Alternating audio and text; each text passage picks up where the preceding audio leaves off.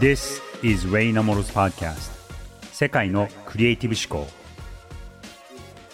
Hi everyone. This is Ray Namoro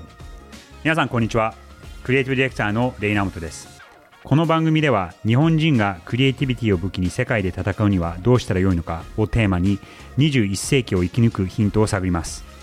番組を一緒にナビゲートしてくれるのは滝口里奈さんです。今回もよろしくお願いします。はいよろしくお願いします。今回も素晴らしい方にインタビューしていただいたとレイさん聞いておりますので楽しみにしてきました。はい。So let's get started. Creative Voice 今回のゲストを紹介します。デザイン、テクノロジー、ビジネスの融合を追求し、過去には美大のハーバードと呼ばれるロードアイランドスクールオブデザイン、RISD の学長であった。そして MIT メディアラボで副所長を務めるなど、教育分野でも活躍されるジョン前田さんです。はい、ジョン前田さんはどんな方なんですか？彼はですね、あえて言えばデザイン業界のそのスター・ウォーズに出てくるヨーダのような、ああいう先人的な存在で、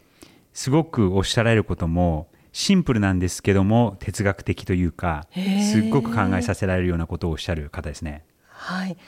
ジョン前田さんの作品っていうのはどういうものがあるのかっていうのも少し伺っていいですか？そうですね。あの90年代ぐらいから日本に、うん、あの80年代後半ですかね。に日本に来られていてまず最初にあのアメリカジョン前田さんという日本人の名前なんですけども日系アメリカ人の方でで、80年代後半に大学院生としてアメリカから日本に来られた方ですね。はい、それから日本でその大企業のクライアントを相手にオンラインでの作品を発表してきて有名になられて、はい、で僕が知ったのはその後なんですが彼がその後、えー、MIT に教授として戻ってでそこで発表されていた作品っていうのがすごくシンプルなんですけども衝撃的でそれが僕が彼をもう20代の多分20、20歳ぐらいですね、の時に知りあの知って、こういう作品を作ってみたいっていうふうに思ったのがきっかけです。すごい。じゃあレイさん本当にインスパイアされた方っていうことです、ね。うん、そうですね。この業界に入るきっかけの一つでインスピレーションになった方です、うん、なるほど。じゃあ早速そのインタビュー聞いていきましょ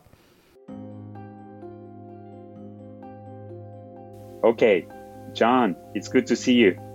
Wow this is so good So I just want to start by saying or recalling the first time that we met. I remember there was this strange Japanese guy who came by. I thought 20年以上前、ジョン前田さんと僕が初めてお会いした時のことを覚えているか聞いてみました。ジョン前田さんは当時僕のことをなんか変わった日本人だなと思ったそうです。90年代後半だったんですが、多くの日本人が世界に出るよりも日本に留まることを選ぶ中で強い意志を持って世界に挑戦しているということに彼は感心したと言ってくれました。僕はミシガン大学の学生だったんですがその当時美術の専攻をしていました。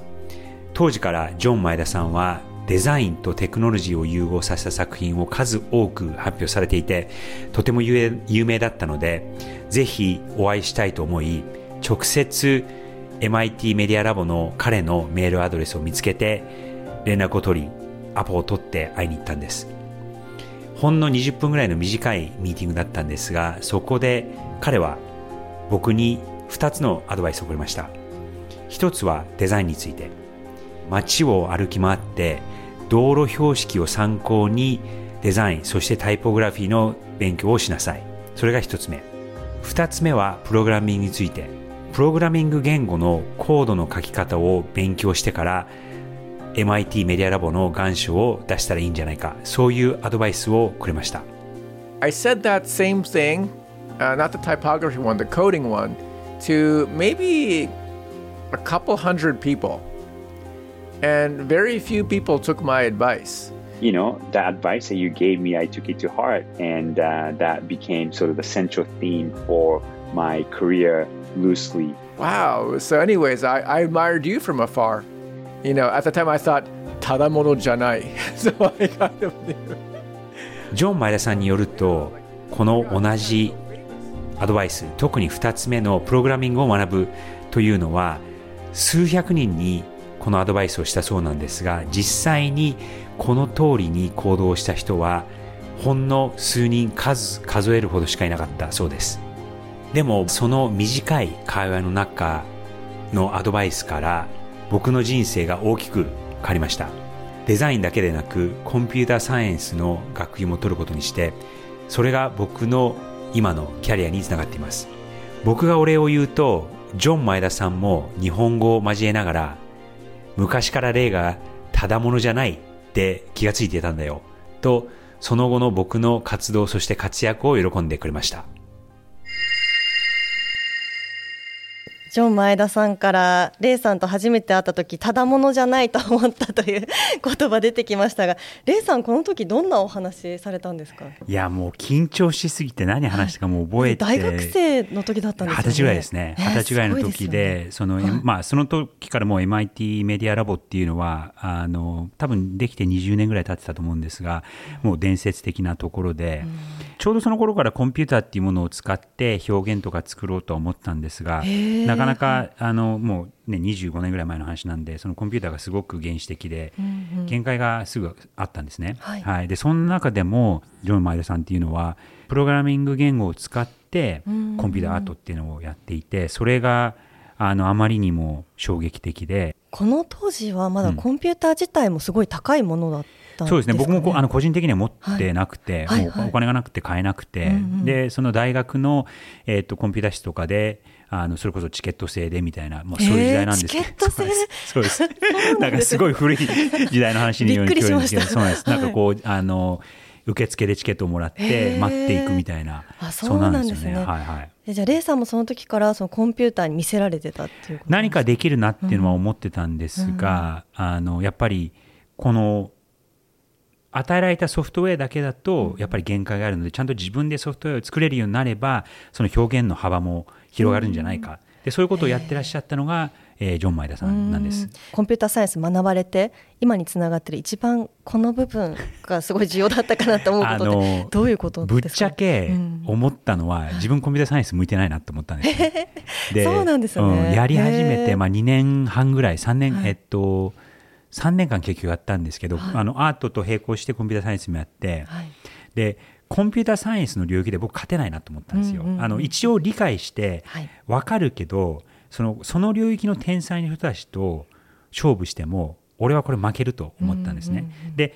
じゃあアートだけでもいいのかっていうとでもそれだけじゃ物足りないっていうことでそのコンピューターサイエンスをやったおかげでそれとそのアートっていうものその当時は全くこう混ざらない領域のことをあ混ぜてやってっていけばいいんだっていうふうにでそこで新しい道がちょっと今になってそういうのがそこで切り開かれたのかなっていうのは思いますね。なるほど。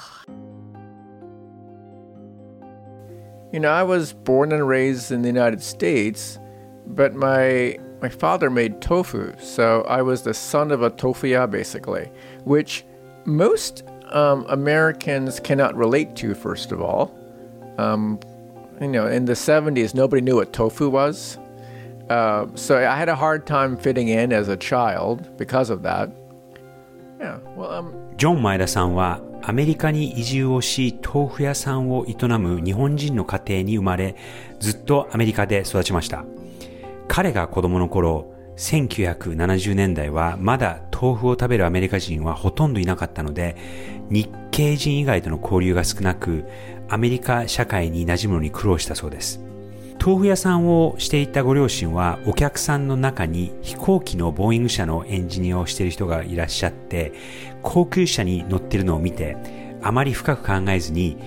息子もエンジニアを目指せば経済的に安定するのではと思ったそうです。そんなご両親の勧めもありジョン・マエダさんは MIT Massachusetts Institute of Technology に進学することになりますこの時時代はコンピュータの黎明期1984年、アップルから初のマッキントッシュのコンピューターが発売された頃です。そんな時でしたから、プログラミングコードもかけて、デザインも少しできたジョン・マイダさんは、MIT の中でも珍しい存在だったそうです。The problem of being young and scarce is suddenly your head gets very big. Your head gets very big. Like, oh, I'm a, maybe I'm a tensai at this kind of thing. However, 当時のことを若さゆえに頭でっかちになりすぎて自分が天才なんじゃないかって思っていたと笑いながら語っていましたただ卒論で半導体チップのデザインをした時に彼自身行き詰まりを感じたそうですその後大学院に進み修士課程を終える頃にはエンジニアを目指すよりももっとデザインがやりたいのだと気づいたと言います。大学院の博士課程の1年目に担当教授が学校を辞めてしまっていたのでデザインを勉強するために MIT の一つの学校であるメディアラボに進もうと考えました。しかし当時 MIT メディアラボで教えていたデザインのパイオニアとして知られるアートディレクターのミュリエル・クーパーさんに美大に行くべきだと強く勧められたとジョンさんは語っていましたこの前田さんコンピューターの黎明期に、まあ、その1984年マッキントッシュが発売された頃からもうすでにプログラミングコードも書けてというところででデザインもできるから本当に希少な人材だったということなんですね。そうですねあのえー、MIT メディアラブっていうのは1984年にこのミレル・クーパーさんっていうデザイナーの方と、えっと、ニコラス・ネグロポンテっていう建築家の方がいらっしゃるんですがそこで MIT のいくつかの部署をこうくっつけて、えー、メディアラボになるんですね。はい、はい、なのでこの彼女がそもそもあの本のデザインとかをする人なんですが、はい、はい、デザイナーの方がこのメディアラボを作るその創生者の一人として参加されてだからすごくその技術っていうよりかはそのデザインっていうところからこの、えー、コンピューターとかインターネットっていうところをここで研究されてた方です。はい、はい、このミュリエル・クーパーさんからは美大に行くべきだと強く勧められたということなんですが、うん、これどうしてクーパーさんそういった美大を進めた？それまでそのね半導体の勉強されてたんで、うん、もう完全にこう左脳っていうか、はい、すごくこう工学的なことを追求されたわけじゃないですか。はい、でそこにデザイナーであったクーパーさんが君はアートもっと勉強しなきゃいけないよっていうことを進めて、まあ、こう完全にこう右脳だったりとか美意識だったりとかその感性を、えー、豊かにしないとダメだっていうことを彼に伝えてここには来るなって言ったわけですよね。はいはい。はいはい、うん、だからそのアドバイスっていうのは、うん、あのまあ、ジョンさんはもしかしたらそれは聞きたくなかったことかもしれないですけどもそれがあったおかげで、はい、今ああいうそのテクノロジーとアートだったりデザインのこの業界をこう行ったり来たり掛け渡し的な存在にはなりたいんじゃないかなと思います。So I never went to Media Lab and I did art school instead. Uh, there was a research foundation being founded in Japan by Nichidai. It was an MIT Media Lab collaboration. So I went to work in a research foundation there. Uh, and I was a researcher. But I wasn't going to school. その後、ジョン・マイダさんは大学院の博士課程を中断して、日本の研究機関で研究員として働くことになりました。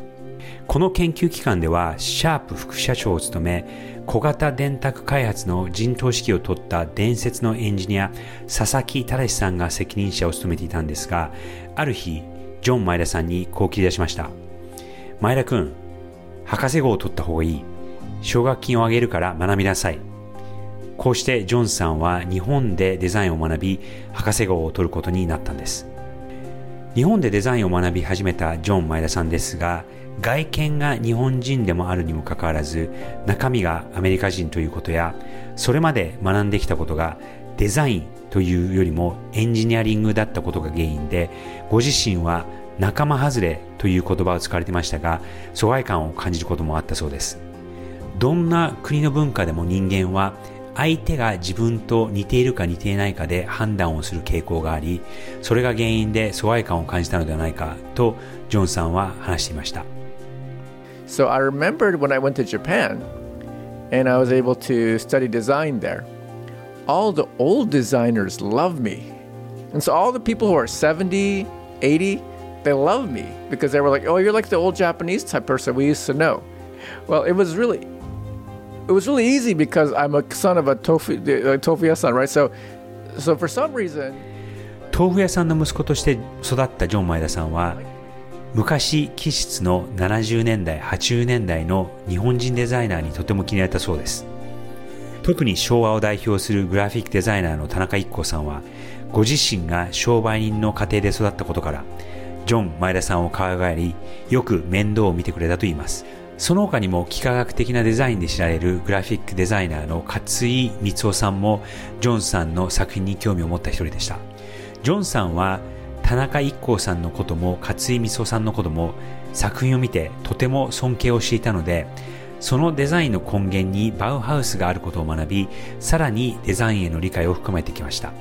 そしてそれと同時に大御所のグラフィックデザインの方々にもデジタルのことを教えるという世代を超えた交流をすることができたんです。デザインを学んで一番良かったことは何を作りたいか分かったことだとジョンさんは語ります。それまではプログラマーとしては何でも作れる能力は持っていても肝心の何を作ればいいのかが分からなかった。でもデザインを学んでからは自分が作りたいものをプログラミングするのが簡単になったと言っていました。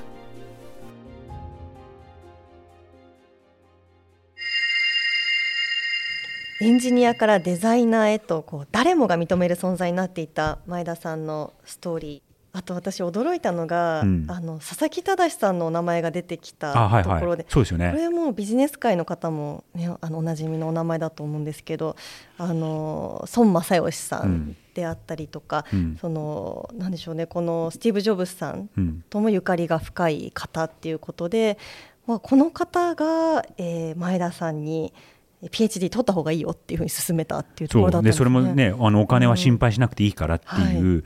もうあげるから気にしなくて勉強しなさいってい。うふうに言ってくれたのはすごいですよね。うん。いろんな出会いがこの日本であったということちょっと驚いたんですが。すごいこう有名なあの名前がいくつか出てきたんですが例えば田中一行さんっていうのはもう戦後の日本のグラフィックデザイナーの天皇陛下みたいな感じですごいレジェンドな人なんですね。はい、でもう一人、えっと、勝井美夫さんのお名前も出てきてちょうど同じぐらいの、はい、えー、世代の方でもう本当昭和時代の日本のグラフィックデザインの歴史は彼ら抜きでは語れないというようなすっごい偉大な方たちが、はい、えー、前田さんを、まあ、自分の半分弟子みたいに取ってくれたみたいなことをおっしゃっていたので、はいえー、そういうところからのその間接的な学びっていうのもジョンさんにはすごく影響があったんじゃないかなっていうのを今お話を聞いてて思いました。であと一つもう一つちょっと専門的な言葉が出てきての、バウハウスっていう、はい、そうなんですよ。バウハウスっていうのはあのデザイン業界とかクリエイティブ業界ではすごく重要な存在でして、はい、ちょっと細かいこと言うとですね、えっと、1919年から、えっと、30年ぐらい1930年とか35年ぐらいにドイツのであったデザインの学校なんですね。はい、でそこでそのいろんな、えーアートとかデザイン建築だったりとか絵画だったりとかグラフィックデザイン工業デザインを教えるっていうことをやり始めたのがこのバウハウスの始まりではい、でその後の、えー、デザインの教育とかアートの教育っていうのはそこが結構発端になってるんですね。ね、でその当時のことを、えー、ジョンさんがやっぱりその日本に来た時にエンジニアとして来たので、デザイナーとして認められてなくて、それが悔しくて人一倍そのことを勉強してバウハウスについては僕が一番知ってるよみたいなこともおっしゃってたんですけども、はい、そういうところからその、まあ、勉強をちゃんとして基礎を作り上げてたっていうのはあったんですがやっぱりその現代の近代のデザインの伝統的なところからちゃんと勉強されてるのもすごい偉いなと思いました。あなるほど Um, tell us a little bit about your transition back into into the U.S. Yeah, well, it was the it was the mid '90s, and um, uh, the internet had happened, so the work I made could be put on the internet. When Java came out, I created a bunch of pieces for Shiseido that were dynamic. I designed Sony.com's web pages, the front page, which, as you remember, at the 1990年代に入り、インターネットが誕生すると、ジョン・前田さんの作品はネット上で注目されるようになりました。Java というプログラミング言語を使って資生堂やソニーのホームページのための作品をたくさん作ったそうです。そして MIT メディアラボで教えていたミゲル・クーパーさんが1995年に亡くなったのをきっかけに彼女の後継者となるポジションに願書を出し、ジョン・マイダさんは MIT メディアラボで教壇に立つことになりました。当時ジョンさんはプログラミングとアートの融合を追求したいと考えていたそうなんですが、誰一人としてこの考え方に共感を示す人はなかったと言います。この時代はプログラミングとデザインは全く関連性のない別の世界のもの。人々はそう信じて疑いませんでした。教育の分野でも長く活躍するジョン・マイダさんに全然クリエイティブでない人にクリエイティビティを教えるにはどうしたらいいかを聞いてみました。統計的に言うと私が MIT で学んでいた当時1000人のエンジニアがいたとしてアートに興味があるのはたったの10人ほどおよそ1%にすぎません I think the bigger question, however, is why are artists and designers more divergent than the convergent business people or the convergent technology people? It's because they suffer more. Because artists and designers are better equipped to have empathy for others because they feel things about themselves. And through that, they feel problems. And as we know, the root of all interesting design is a good problem. So I think the problem with business なぜテクノロジーに興味があるアーティストやデザイナーの数より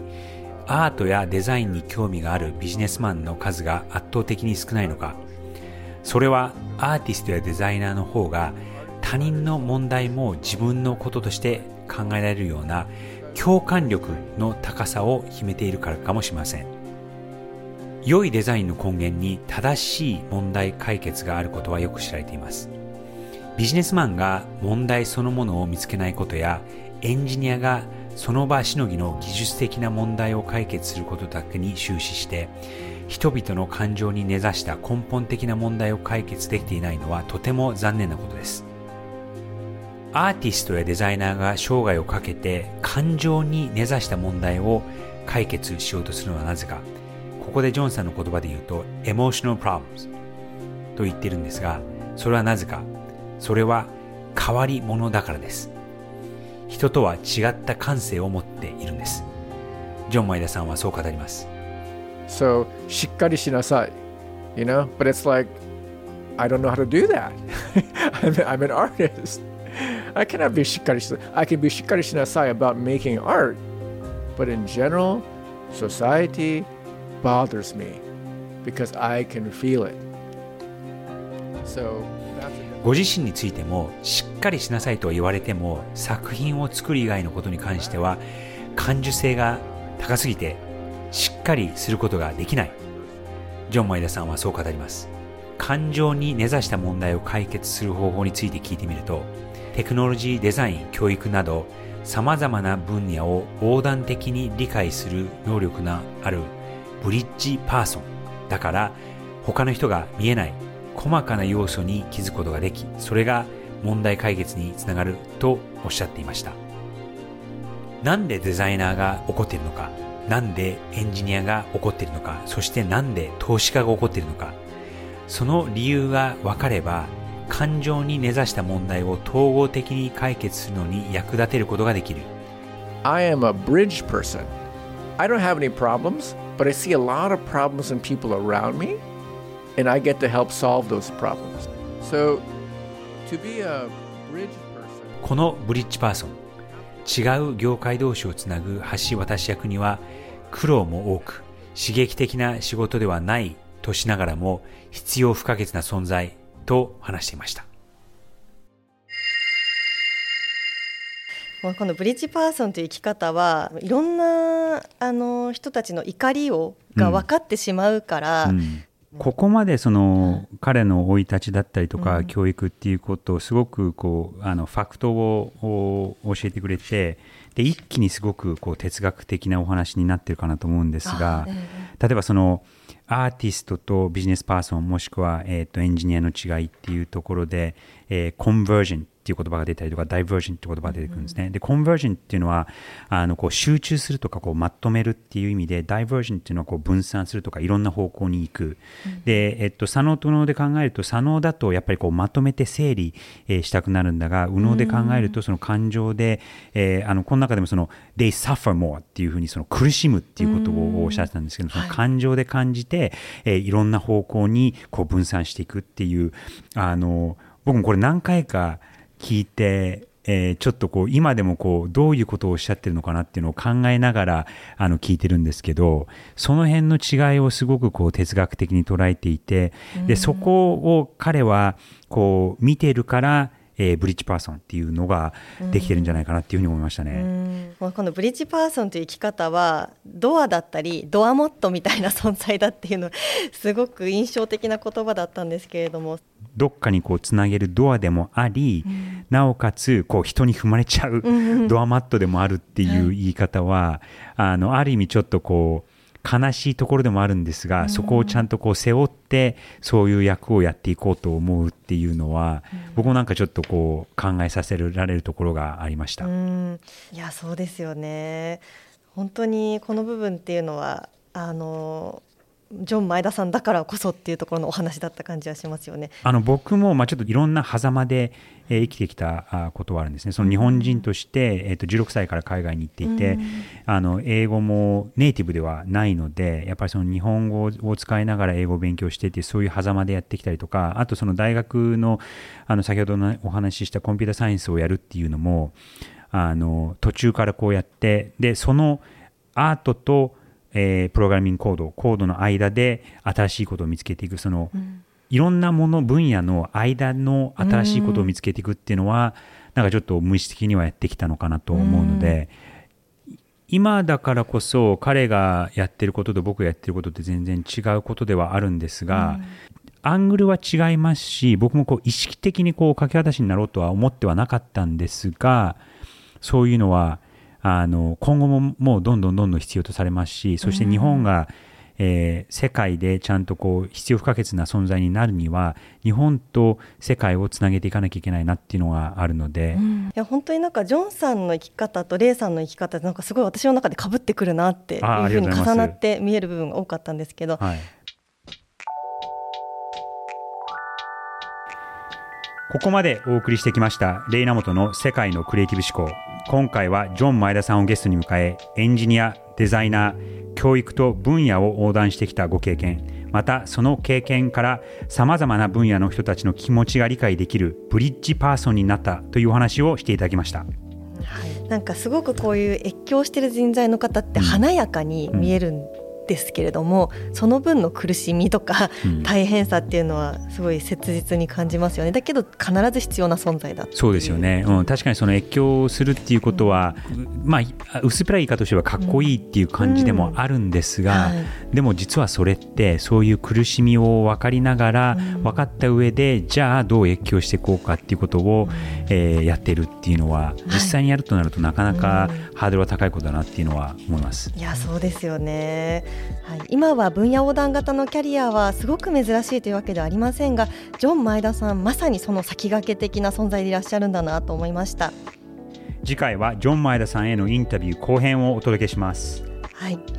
この番組ではリスナーの皆さんからのお便り募集しています。番組で取り上げてほしいテーマレイさんに相談したいことなど番組の詳細欄にあるリンクからお寄せください。はい、リスナーの皆さんに番組に出演していただき僕が直接ご質問に答えるコーナーにしていきたいと思っています。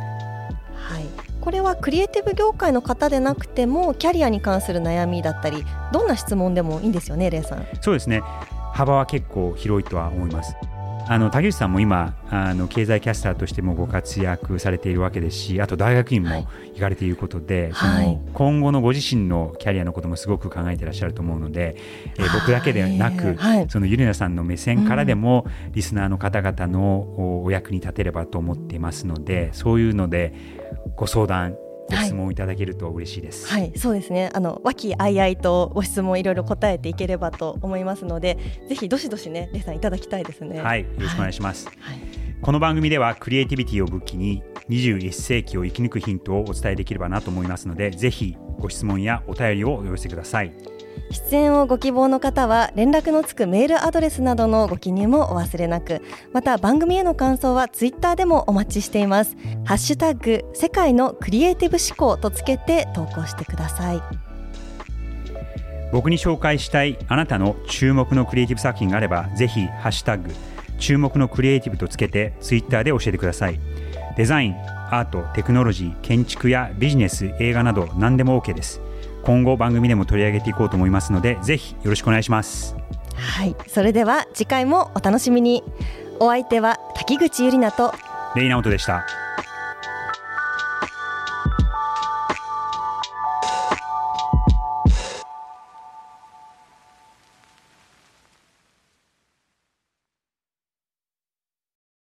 デジタルガレージは危険な海に最初に飛び込むファーストペンギンスピリットを創業以来大事にし続けていますこれから来る Web3 オープンソース時代を見据えたテクノロジーで新たなビジネスを生み出す仲間を募集しています番組詳細欄にあるリンクよりぜひご覧ください Web3 is here. Join us. Join the first penguins. New Context Designer, Digital Garage.